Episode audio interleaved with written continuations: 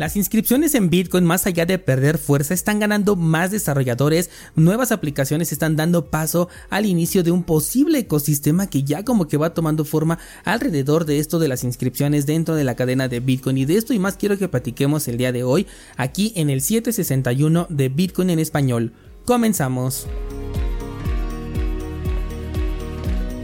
El precio de Bitcoin en este momento está respetando bastante bien nuestro canal que ya dibujamos. Desde mi perspectiva, este canal, como te comentaba, es de reacumulación. Si no sabes lo que esto significa, te sugiero pasar al curso de trading básico, curso completamente gratuito que encuentras en cursosbitcoin.com o bien puedes leerte el libro El método Wyckoff, que de ahí es donde tomo toda la información que te estoy comentando en este momento. Así que me parece bastante interesante este canal que dibujamos. Yo creo que sí lo está respetando bastante bien y va a tener una repercusión la ruptura que tenga desde mi punto de vista será por el lado de la resistencia, pero incluso por el lado del soporte aún así lo vería bastante sólido porque abajo tenemos un nivel muy importante que es el de los 25.000 y la media móvil de 200 periodos en el marco temporal de una semana que poco a poco pues también va subiendo y en este momento la podemos encontrar en los 25.600 así que tenemos un nivel de soporte bastante fuerte con lo cual yo considero que aquí lo que sigue es un movimiento alcista. Tenemos ya por ahí dos posibles objetivos 35.500 43500 eh, objetivos que ya más o menos establecimos hace unas cuantas semanas para pues eh, que tomes aquí alguna decisión, ¿no? Dependiendo de tu propia estrategia que tengas, ya puedes tomar esta información como eh, algún complemento de tu propio análisis para tomar la decisión que mejor te convenga. Nada más que decir con respecto al precio de Bitcoin, así que vámonos directamente con la información del día de hoy. Y es que traigo un tema bastante controversial. Y es que, según la nota que tengo aquí en pantalla, dice que están aumentando las inscripciones diarias de los ordinals de Bitcoin. Esto gracias a una nueva implementación de tokens BRC20, una clara referencia a lo que tenemos en Ethereum con los tokens RC20.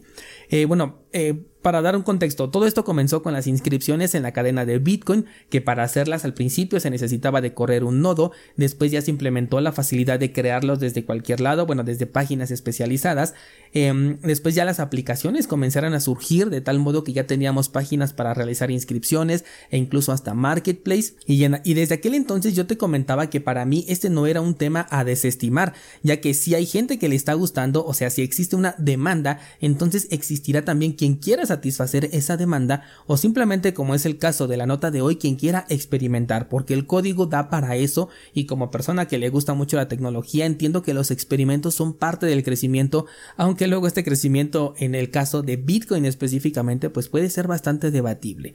Ahora resulta que tenemos un nuevo estándar en esta red de Bitcoin que desde un principio en la página principal el desarrollador nos deja muy claro que se trata de algo experimental. De hecho, déjame leerte textualmente porque me parece muy importante que conozcas esto antes de ver el efecto que ya está teniendo en este momento.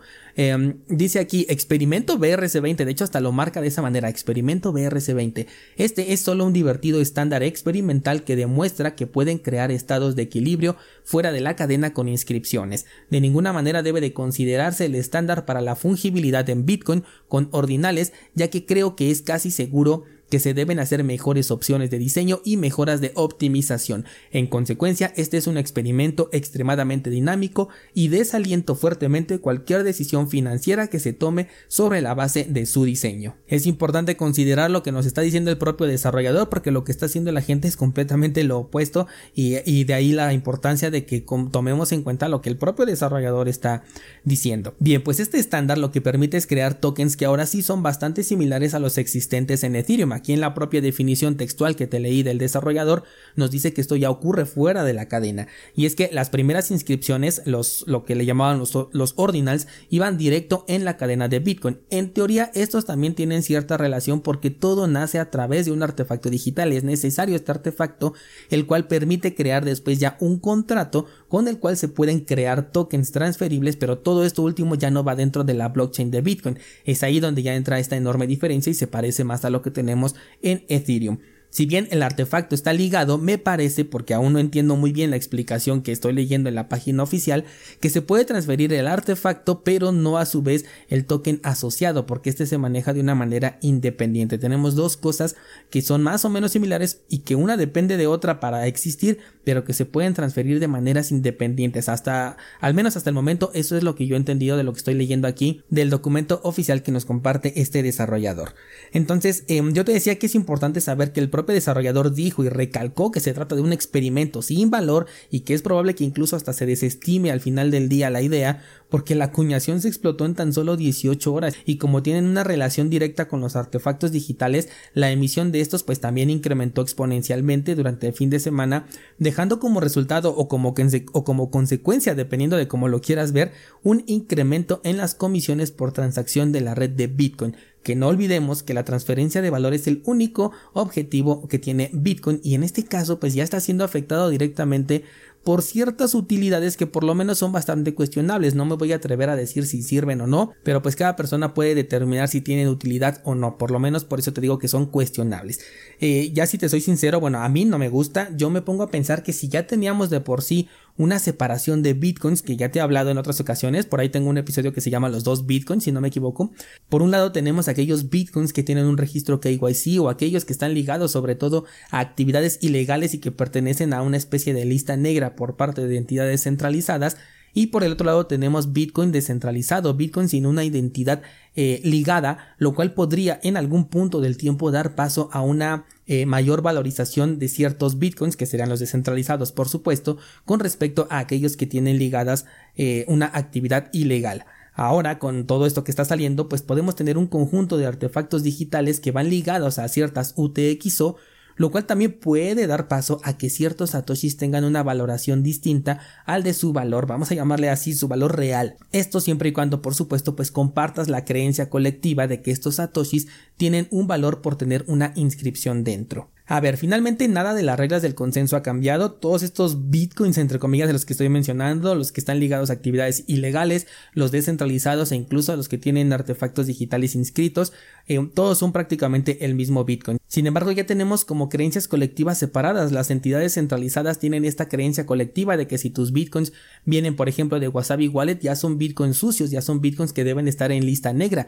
Ayer, por cierto, te compartí en Instagram un video eh, una parte, un segmento de un podcast en donde se dice que la Chivo Wallet, la de El Salvador, está bloqueando ciertas carteras directamente porque tienen una interacción con Wasabi Wallet. Esto ya se dice que puede ser por presión de Estados Unidos, como sea. A mí lo que me interesa es mencionar que esta cartera, la cual promueve el gobierno de El Salvador, que se da eh, caravana con sombrero ajeno de haber aceptado Bitcoin como moneda de curso legal está funcionando de la misma manera que funciona el sistema económico tradicional, los bancos y el dinero fiat, lo cual pues es completamente opuesto a lo que nos está ofreciendo Bitcoin. Entonces ya tenemos esa creencia colectiva por parte de las entidades centralizadas de que pueden mover a Bitcoin a su gusto cuando Bitcoin nació para completamente lo opuesto y ahora tenemos esta nueva creencia colectiva de que si le metemos una inscripción a la cadena ese Satoshi esos Bitcoins pueden llegar a tener un valor completamente distinto simplemente por tener una imagen JPG ahí y le podemos meter cosas más interesantes, ya hablamos de esto, pero la mayoría están metiendo imágenes JPG. Me pregunto yo, ¿qué pasará cuando estas dos corrientes se encuentren en un intercambio? Es posible que un poseedor de un artefacto digital quiera vender sus satoshis a un precio inflado por tener inscrito a un mono aburrido, mientras que la contraparte no tenga ningún interés en este mono aburrido, pero sí en las satoshis. ¿Cómo es que pueden llegar a un consenso entre ellos dos? Igual y este es un escenario poco probable, más bien yo lo que veo eh, son dos tipos de mercados, por un lado el exchange, el que ya conocemos de toda la vida, y por el otro lado un marketplace de artefactos digitales, y ya pues cada persona acudirá al que necesita, pero de cualquier forma me gusta poner sobre la mesa cualquier tema porque luego de ahí surgen puntos debatibles interesantes. Personalmente considero que entre más apoyo tengan los artefactos digitales y mayor peso ganen, es decir, que hagan crecer ahora sí un ecosistema ya con mercados, galerías, colecciones, eh, qué sé yo, eh, accesos privados, etcétera, mayor es la posibilidad de ver una bifurcación de Bitcoin en el futuro. Estás escuchando Bitcoin en español. Si quieres apoyar el contenido, puedes suscribirte a cursosbitcoin.com, donde además tendrás acceso a más de 600 clases dedicadas a Bitcoin y criptomonedas. Si lo prefieres, descarga la app Fountain y recibe recompensas mientras escuchas este programa. Continuamos. Y es que seguro que la comunidad más purista de Bitcoin, aquella a la que llaman maximalista, yo no creo que esté de acuerdo con el uso que se le está dando actualmente a, Bitcoin. Y personalmente hasta me uno a esta posibilidad. Yo sí votaría porque se retirara esta capacidad. Claro, habría que leer y entender qué es realmente lo que van a cambiar para tomar una decisión pero de inicio simplemente por la eh, premisa yo sí estoy a favor de que lo quiten porque considero que ya está afectando en tema de comisiones y esto mm, eh, seguramente, seguramente va a ser peor cuando la red de Bitcoin se congestione por transacciones de venta cuando lleguemos a puntos de precio que incentiven el querer vender eh, tus satoshis. Por supuesto que esto también le va a afectar a los a las inscripciones, ¿no? Porque crear estos de por sí ya es caro y ahora si en ese momento tenemos una congestión no solo por la creación de inscripciones digitales, sino también por las transacciones que buscan vender sus satoshis, pues las comisiones se van a ir a las nubes. Y ahí podríamos ver incluso que las inscripciones se detengan durante un tiempo porque ellos sí se pueden esperar para realizar estas transacciones en comparación de una persona que quiere aprovechar el mejor momento de precio para poder vender, que no es lo mismo vender a 100 mil que 80 mil,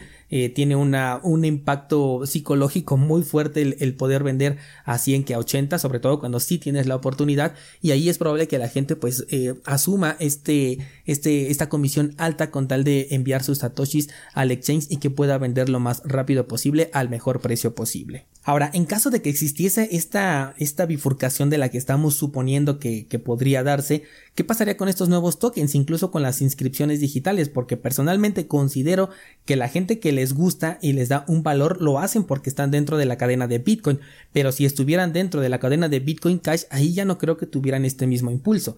Bueno, pues después de esta probable bifurcación de la que estamos hablando, estos tokens pasarían a formar parte de una red que ya casi no tendría soporte, o al menos eso yo asumo. Estamos hablando de un nuevo Bitcoin Cash, por así decirlo. ¿Será que entonces perderían por completo este valor, entre comillas, que tienen? ¿La gente se desharía de ellos? ¿Qué crees que pasaría? Por otro lado, ¿cómo se vería una bifurcación en Bitcoin que esté hecha para solucionar un problema que fue creado por las propias actualizaciones que hemos autorizado los propios validadores y mineros? ¿Qué impacto podría tener esto en la visión que tenemos sobre Bitcoin? Tú, por ejemplo, descentralizado, ¿lo verías como algo negativo? Es bien sabido que ya se han corregido errores en el código en el pasado.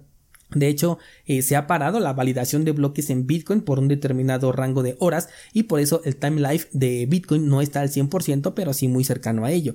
Esto lo que para mí significa es que Bitcoin no tiene por qué ser perfecto, sino que lo vamos mejorando conforme avanzamos y experimentamos. En este caso, esta acción correctiva me pregunto yo, ¿nos regresaría a un punto anterior a las actualizaciones que ya hemos hecho o bien respetará aquello que ya funciona de estas actualizaciones hechas al código y agregará bloqueos para otros usos en la cadena como en este caso son las inscripciones. Y mira, aquí todavía podemos sacar otro debate adicional y es que estamos hablando de bloqueos en Bitcoin, lo cual algunas personas tienen miedo de mencionar siendo que Bitcoin tiene reglas muy claras que si las explicamos mal lo podemos llamar prohibición, pero no son prohibiciones, son reglas, las reglas que rigen al código que utilizamos. Lo que quiero decir es que me preocupa un poco cuál sería el impacto mediático que puede tener Bitcoin incluso dentro de la propia comunidad de Bitcoiners. ¿Será que volverán a formarse dos bandos con dos ideas distintas como ocurrió en 2017? Una de ellas aprobando el Bitcoin que a día de hoy todos aprobamos porque es el que estamos utilizando en este momento,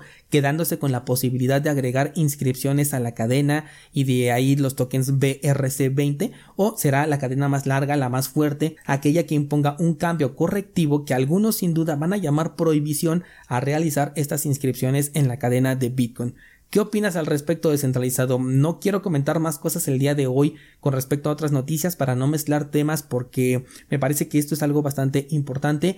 Cuéntame cuál es tu postura al respecto, por favor, dejarlo como está o buscar una acción correctiva en caso claro de que veas que aquí exista algún problema. Espero leer tus comentarios en el grupo de Discord o en la plataforma donde me estés escuchando. Eso sería todo por el día de hoy. Muchas gracias y hasta mañana.